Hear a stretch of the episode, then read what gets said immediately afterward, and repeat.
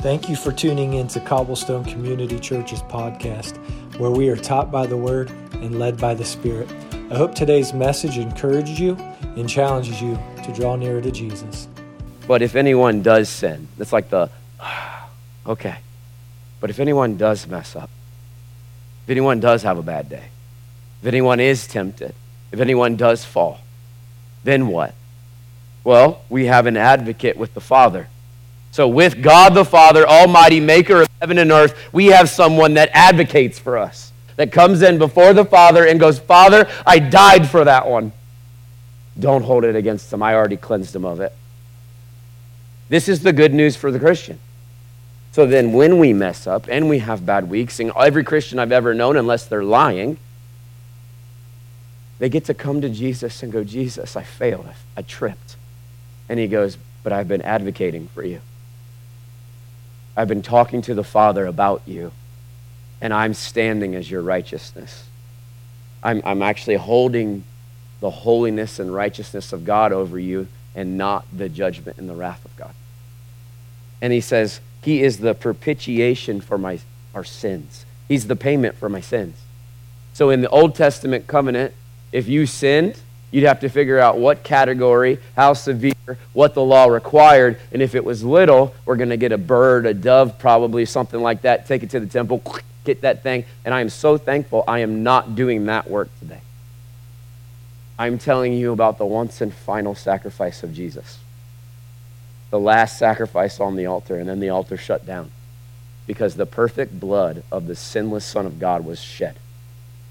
And now that I am in him, no matter what befalls me, and even if I trip up, I am under that covenant. And I don't have to sacrifice animals. I don't have to fillet my flesh. I don't have to sit there and yell, woe is me. I get to run to a Savior that goes, I'm the payment for your sins. And so when we come to God, it's not, I really deserve to be here. It's actually the opposite. The guy on the cross told me I could be here. He said I could come. So if you're having a good week or a bad week, or you're a really, crappy Christian, our hope is not in your ability. Our hope is in the man on the cross.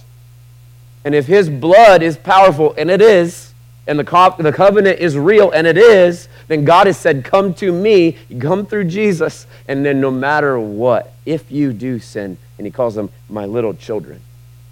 Now, I know that sounds a little like belittling, but I think he views them as his, I care about you. I pray for you. I love you. I don't want you sitting there doubting every time you mess up, you're out. I don't want that for you. I want you to know that Jesus Christ is the propitiation, the payment for your sin.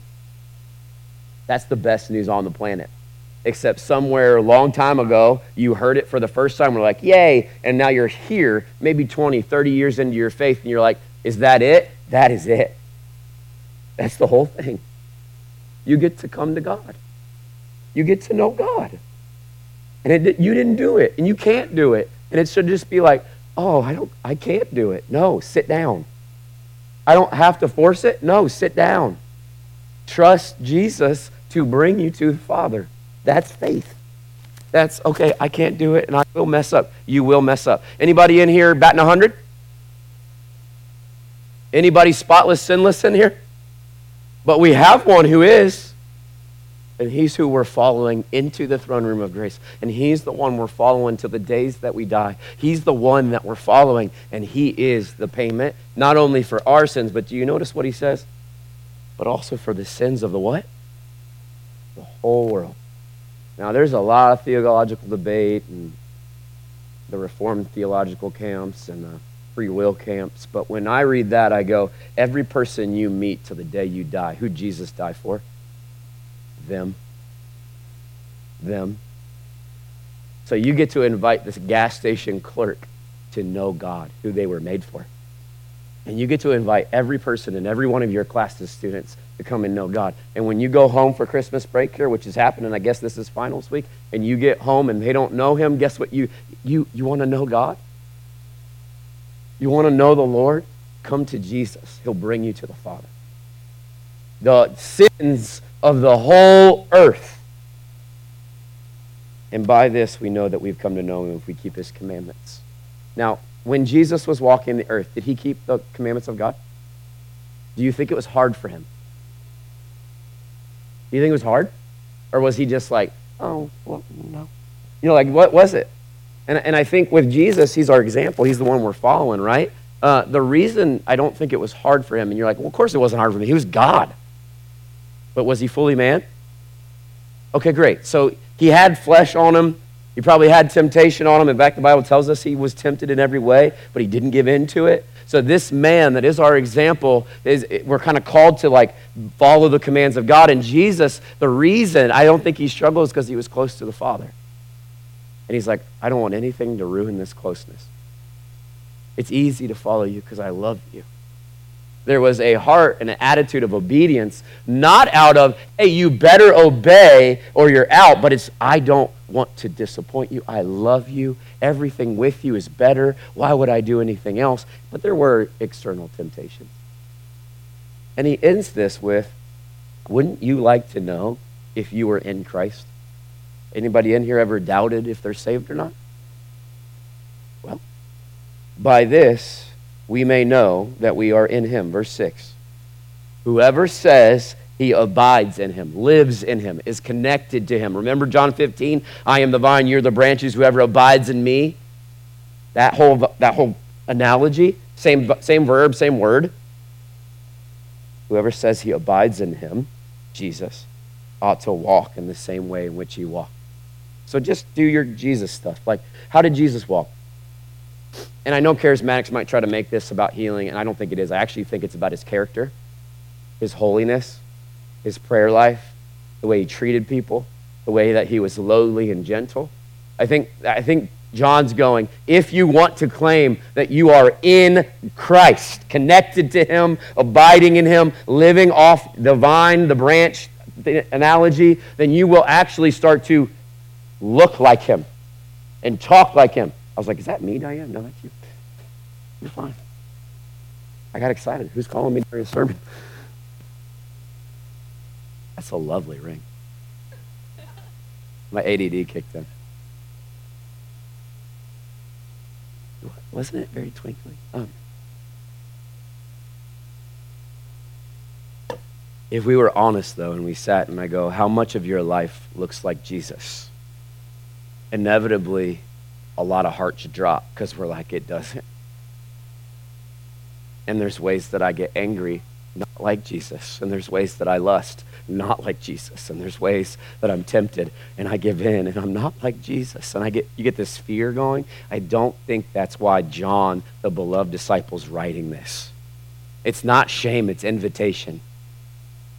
You can walk close to God, and when you walk close to God, the example, the things that'll start coming out of your life are the fruits of the Spirit. You'll start loving people that in the past you would have punched.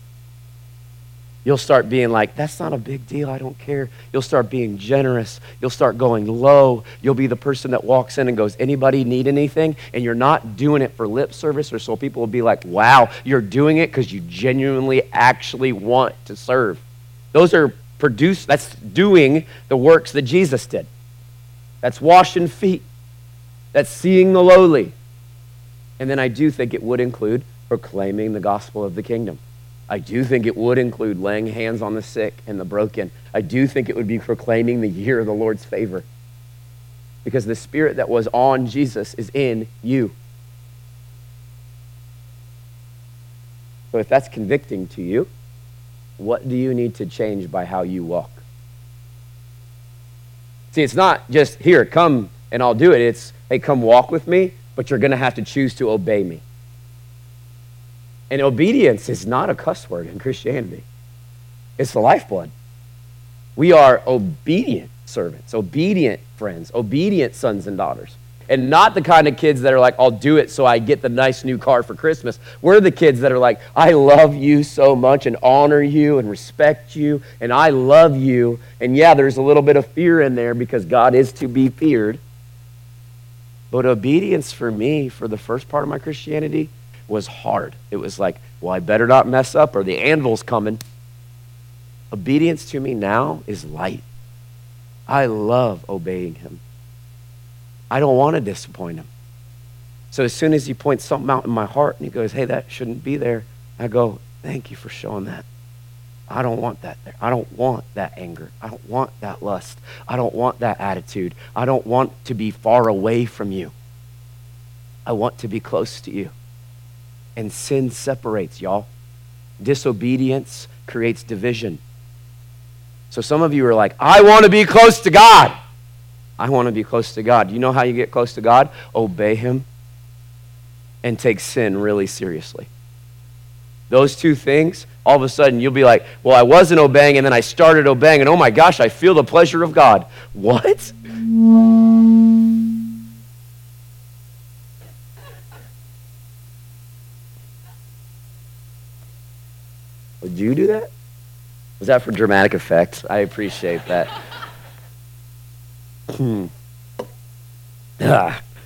Let's keep reading. Verse 7, if you have your Bible still open. First John chapter 2, verse 7.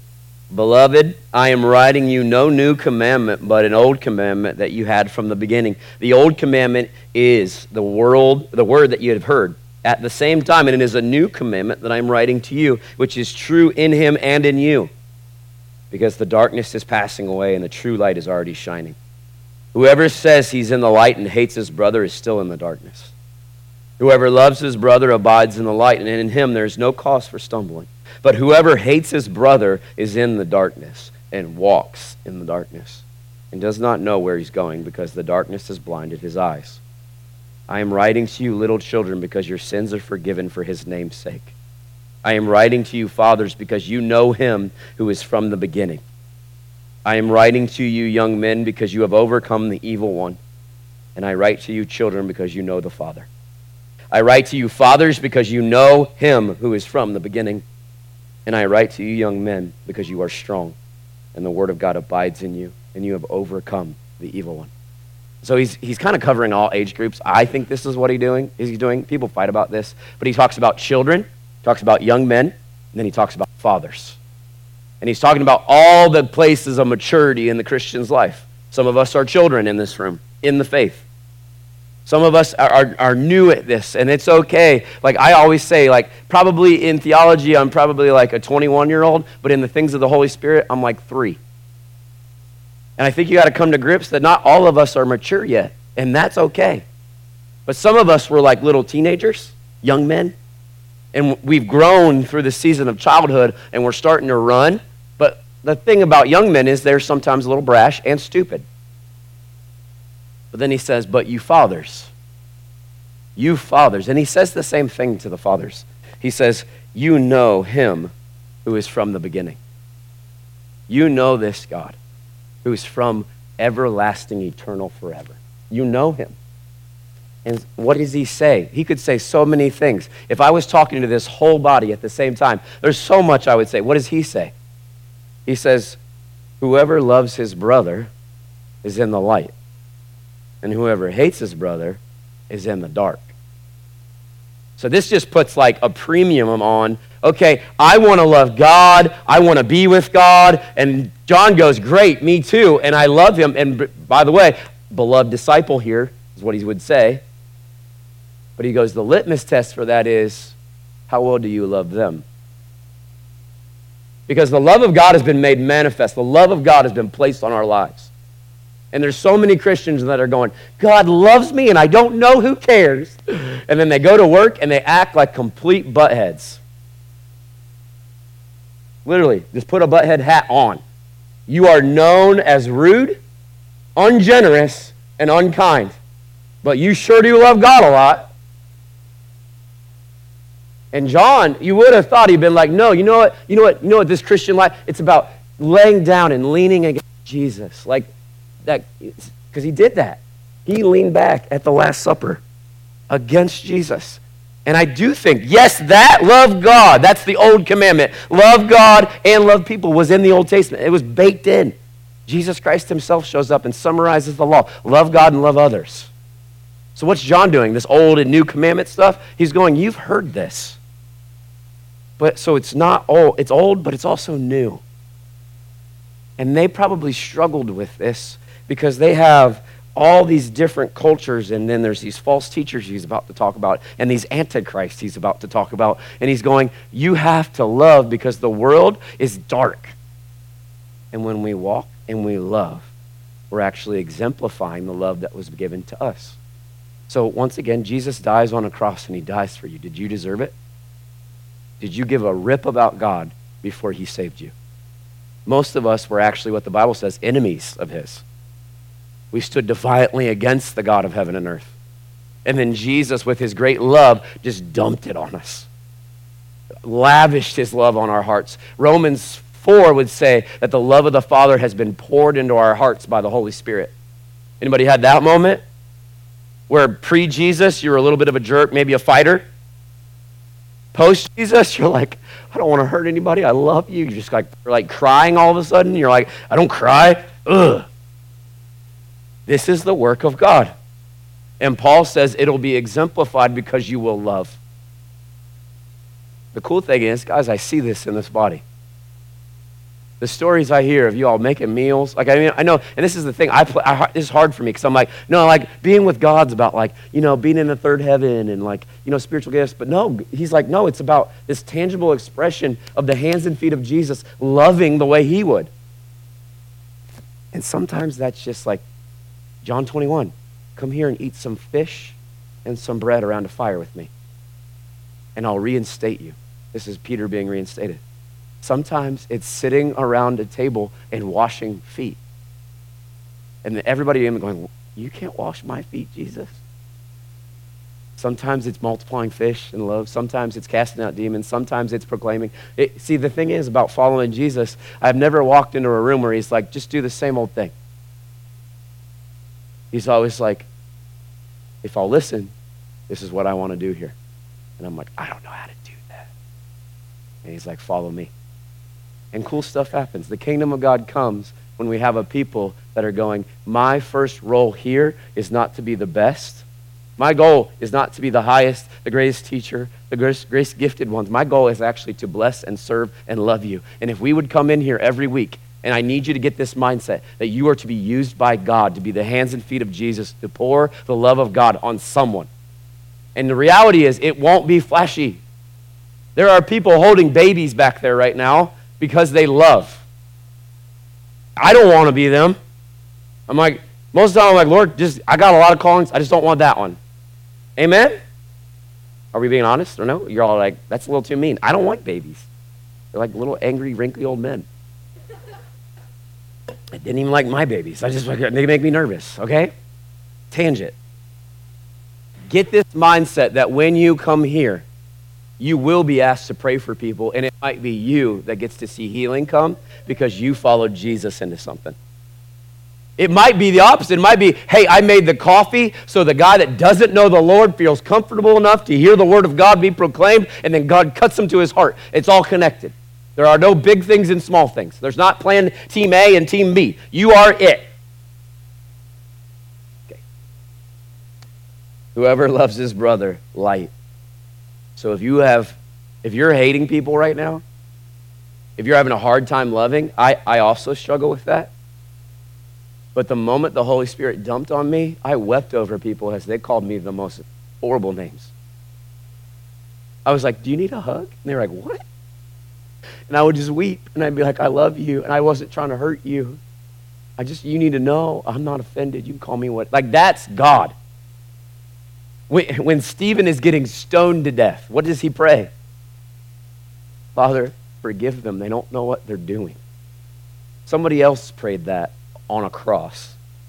So if you want a mark of genuine Christianity and the power of the Holy Spirit, it's I love people when they spit on me. And I serve people when it costs me, not when they applaud me. Verse 15. And this one is, I know people fight about, but I do think it's for this church for this time. Do not love the world or the things in the world. If anyone loves the world, the love of the Father is not in him. For all that is in the world, the desires of the flesh, the desire of the eyes, and the pride of life is not from the Father, but is from the world.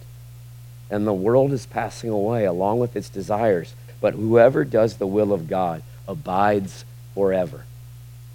So there are things we must do every day, but they will pass away. So you have to eat. You have to probably go to work. You have to, there's things we must do, but what is he trying to do? He's going, hey, I don't want you so attached to this that you miss out on things that are going to actually last forever. There are things that you will do in your life that will last forever. Did you hear me? You have things that have eternal consequences. You have things that will shape a human for the rest of eternity into the kingdom of God or not. And sometimes we're like, that's too weighty for me. That's the whole point of this. To get you ready to spend the rest of eternity with the Lord in glory and to bring as many people with you as possible. That's it. The summary of it. And he calls us out and he's like, don't love the world. Can we all be honest? It's a little easy to love the world sometimes. You ever feel that? Call the world, love me. All the commercials right now, we're going into Christmas. You know what it's going to try to teach you? Love this. Love the feeling of buying something that you shouldn't have bought because it was too expensive, blowing up your budget, and making your kid feel this much joy for a split second for something they don't even need and won't use in 3 months. Wow, it's almost like I felt that on a personal level.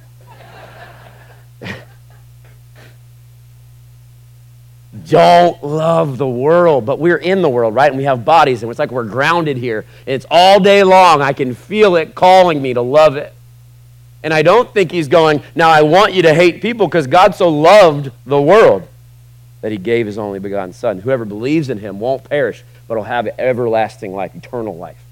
So what's he talking about? Well, he defines it. If anyone loves the world, the love of the Father is not in him, for all that is in the world. So if you were to describe what's in the world, what's right here in front of us, he says the desires of the flesh. You know what that feels like? The desires of your flesh. Now, fleshly desires are kind of categorized elsewhere in the Bible, like vain conceit, jealousy, envy, rage, lust. Those things, you can feel them drawing you sometimes. You can feel your flesh kick in right at the moment that, I'm going to go real life, but like, guys, you see a lady jogging down the street, you can feel your flesh, guaranteed. And there's a choice to be made. Women, I don't know you as well because I'm not one. But you know what flesh feels like? I know, I think pastors preach or pick on women too much about their words, but you know your words are powerful. And you know the moment that you use your words to wound somebody? That's your flesh. And I was going to say, Paul, this is John, the beloved disciple, going, don't love this. Don't love this because this is this. I'm pointing at the building, but the earth, the world is about your flesh. And the world right now has a whole generation that goes, I don't care if it costs me eternity. I just want a moment of good pleasure on my flesh. This is like the sleeping around culture. This is the drug culture. This is like a lot of us were saved out of this. And what was their whole, like, if it feels good now, who cares about later? John's saying the exact opposite. He's actually changing the paradigm. All this is what? Temporary. It's going to go away. It won't be here forever. And so if you spend your days saying, I love Jesus, but belonging to your flesh, you've actually betrayed what you should be about. The lust, desires of the flesh, the desire of the eyes. You ever just like seen a commercial for something that's like, okay, let's say you're a golfer. Anybody a golfer up in here? They don't really want to raise their hands because they're kind of like, what are you going to say? Anybody a fisherman? Anybody, like a car guy? I see you. You already got cars. You already got golf clubs. You already got fishing rods and fishing lures. I don't know why I put a fishing lures. But you come across that ad or you come across another guy and he's like, look at this sweet baby I just got right here. This will catch all them fish. And you feel that desire, like you see it, and you're like, I must have that.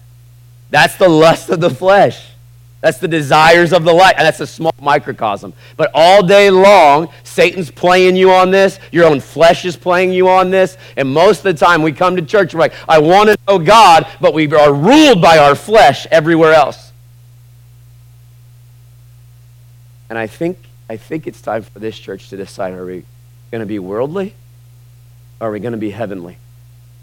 And heaven is odd to the earth. If you bring heaven to a frat house, they won't want you there because you will remind them that there are greater things at stake. If you bring heaven to the workplace, they won't want you there. They won't invite you to their parties. You won't maybe be liked, but you will be salt and light. And John's going, that's it. That's the point of this. And then he says, and the pride of life. Anyone ever just felt like maybe you put your Christmas lights up and you were like, I did good.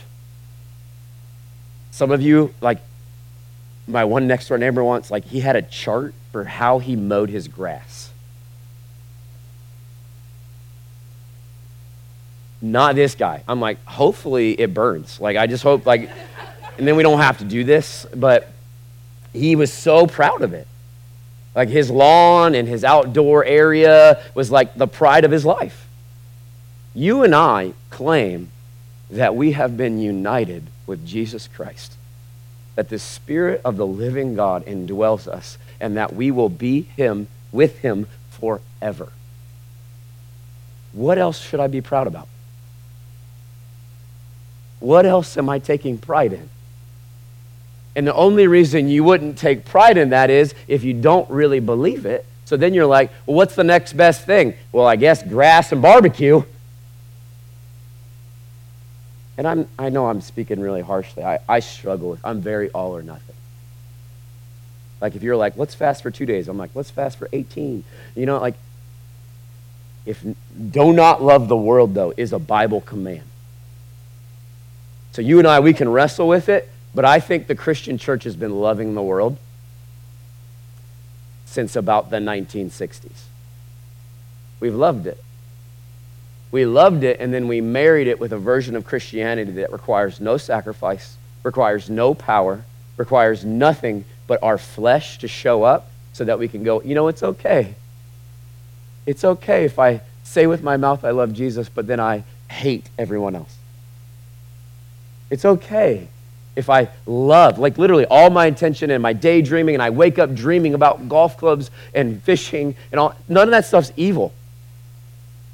But God died to free you from the earth and to bring you to himself. Do you feel that? Maybe I'm off.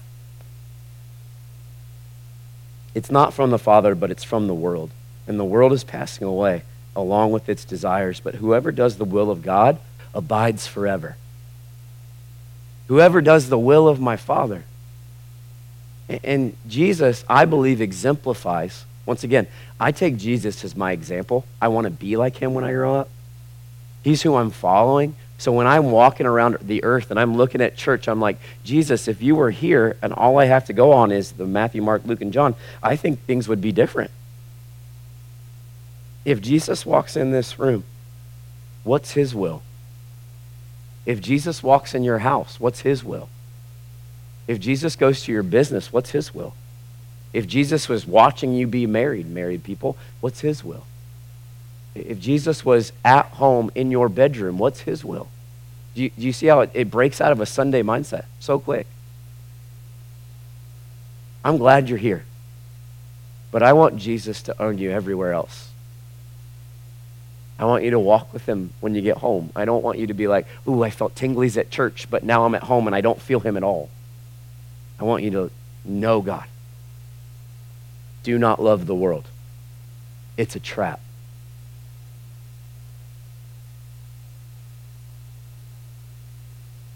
Children, it is the last hour, and as you have heard that the Antichrist is coming.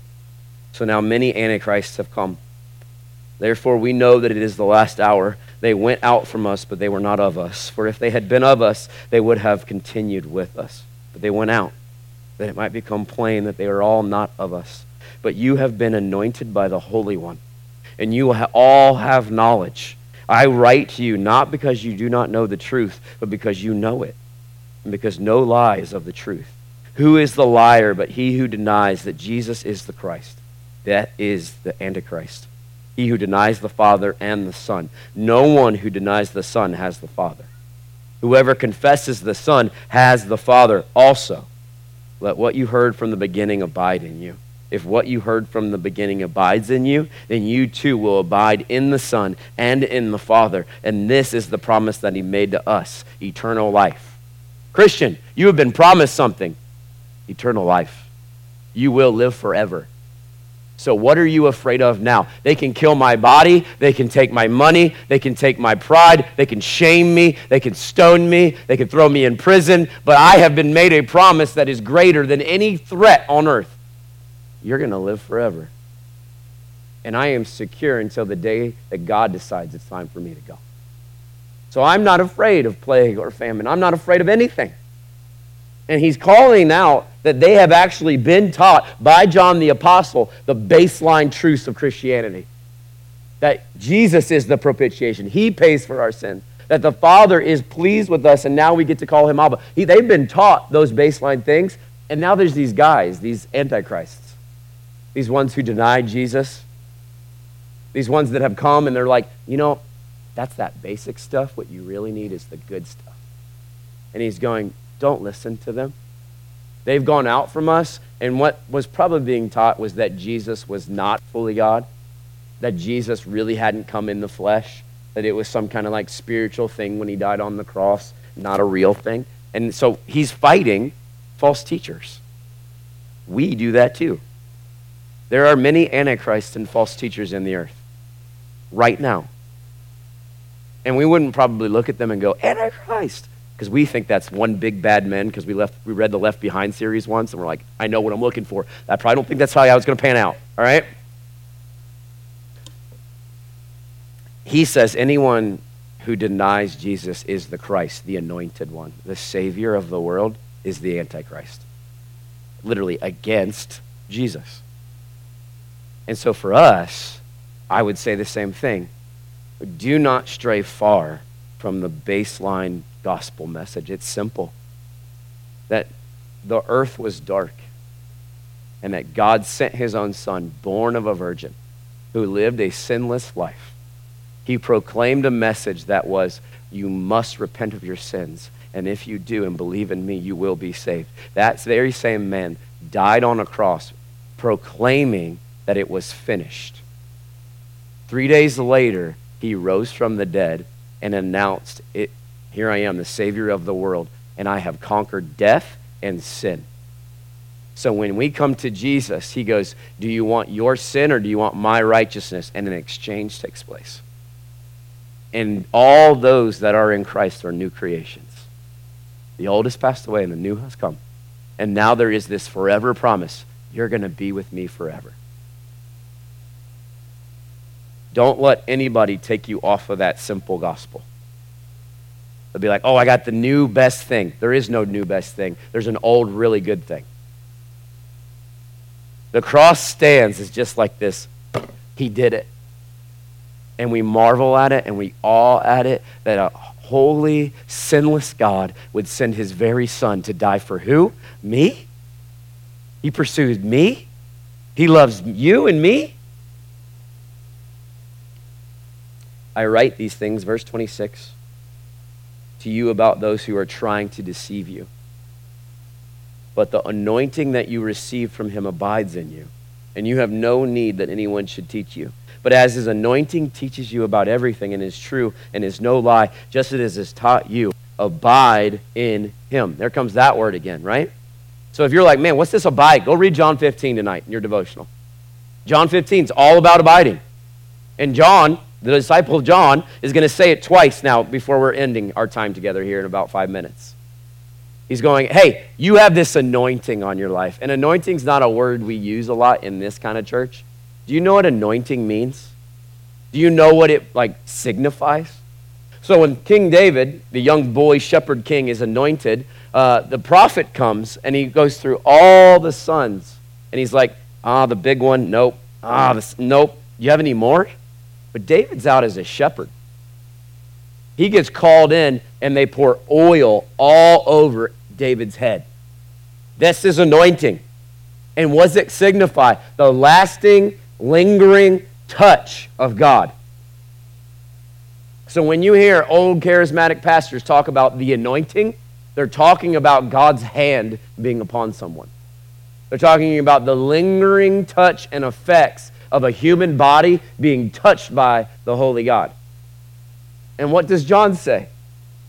But the anointing that you receive from him abides in you. He's going, you don't need a different teacher to teach you something new. You need to lean into the work of God that was established in you when God himself touched you by the Spirit. That's what he's saying. This is, when we talk about anointing, I think I do. I have anointing oil in my pocket. You're like, that's weird. You must be a charismatic. I actually might be a Bible guy, actually. The Bible talks about, is anyone among you sick? Let him call for the elders, and I am one. Let them anoint the man with oil, and he will be made well. So I take the Bible seriously, and the oil is not the point. It's not magical. I think it's just oil with some essential smelly stuff in it. Yep. And so when we put this on somebody here, people are always like, that's weird. They didn't do that in my Baptist church growing up. Me either. But what are we saying? We're saying the touch of God is going on you, and it's going to last. And his touch will remain with you, and it will change you. He's the healer. He's the anointer. And I have met men that talk about anointing a lot, and I'm like, I don't know if you have as much as you think. And I have met like frail, small old women who have the anointing of God all over them. And what he wants from them, he's like, remember how God touched you? Anybody remember the first moment that God touched you? Do you remember what he did and where you were? I remember all the time. This is what, once again, on Wednesday night, that young teenage boy, he said, God, somebody put their hand on my shoulder. That's anointing. That's God placing his hand on a person in a personal way. And I would say the same thing to you. Don't forget the moment that God touched you and changed you and molded you. You don't need the new greatest fad. You don't have to twirl or blow a shofar or pour oil all over yourself. You need to remember the touch of God. He says, abide in him, live in him, walk with him, obey him, listen to him, wait for him, bless him. It's like, you see how it's abide, like just be connected to Jesus, you'll be okay. I think that's every great pastor's sermon. Don't be connected to me, be connected to Jesus, you'll be okay. Don't stray far from the good shepherd. He's really good. Stay close. That's the admonishment. That's the, please stay close to him. Don't let anybody tell you to go anywhere else. In verse 28, he says, and now, little children, abide in him, so that when he appears, we may have confidence and not shrink from him in shame at his coming. If you know that he is righteous, you may be sure that everyone who practices righteousness has been born of him. I think we did it. We made it through First John chapter 2. But he says it again. Did you hear him? He says, abide in him. Live with God. Live in him, through him, for him, by him. And if you're feeling very emotional. If you're feeling like a weak Christian right now, I bet we could trace it back to a place you stopped abiding. You stopped drawing from the source that is our good shepherd. And there's an invitation today to reconnect your life to the living waters of Jesus. He says, actually, abide in him for a very particular reason. Did you read it? Did you see it? So that you will not shrink back in shame when he comes. There's a truth that's equally like, yay, and equally like, oh boy. Jesus Christ will come back, and he will hold everybody accountable for their works, for their words, and their lack of works and their lack of words. See, did you feel it though? Because some of us were like, he's coming back. And then I was always like, oh no. This is put your house in order. This is get serious about something that's eternal. This is we are giving our lives to the eternal holy Son of God to do his will, not ours. Abide in him, not in your flesh. Abide in God, because he's the righteous king. And his kids, his sons and daughters will be righteous. They will be white, clothed in white, just to clarify. Clothed in white, pure and spotless. I feel the Lord is asking this church, do you want to be of the world or do you want to be of heaven? You can't do both. You can't hold hands with the world and hold hands with God. This is what I'd like to do. I'd like to invite the band, and not so we can just like sing and be like, oh, that was nice, but that we might respond. And I really want to hone in on that, this idea of the anointing that you received. And I know we already did it once, but I want to do it again. I want to ask God to do what he did in that teenage boy's life, to put his hand upon you, to put anointing on your life, to put the anointing of God not on a man, but on a church. That God's touch would linger on your life. That you would think, talk, smell, act, be different. That you would be the aroma of Christ on the earth. That means you're going to need somebody else's aroma, somebody else's touch on you. And I don't have enough oil. I could try, but it's not about the oil. My grandma just whispered, I got some. We get you. We'll get you. It's not about the oil. It's not about if you can find somebody that's more anointed than you. It's about obedience and submission. It's, here's my open hands.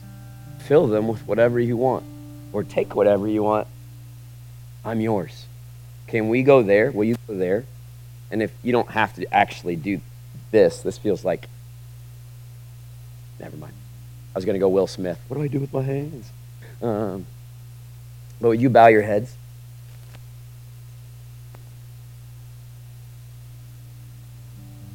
I'm going to start praying, but in about 5 minutes, if you're a parent, will you go grab your kids? When I get done praying, we're just going to worship and give God all of our attention. And there'll be some prayer teams to the left or right. Let them pray for you if you need anything.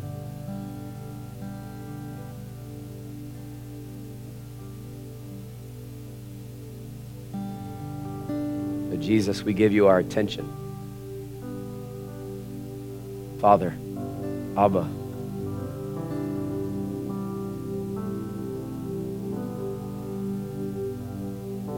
I ask for your coming. I ask for the glory and the manifest presence of the Lord. I ask for the anointing of God to come and be placed on each member of this church. Come put your hand upon the people.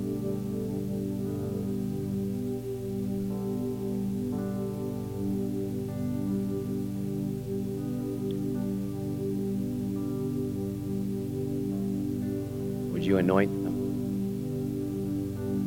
with the lingering touch that literally where they would think different because you touched them. That first love would like burn in full fire again because you touched them. I hope today's message has been a blessing and an encouragement to you. If you would like more information, you can find us at www.cobblestonechurch.com. Have a great week and God bless.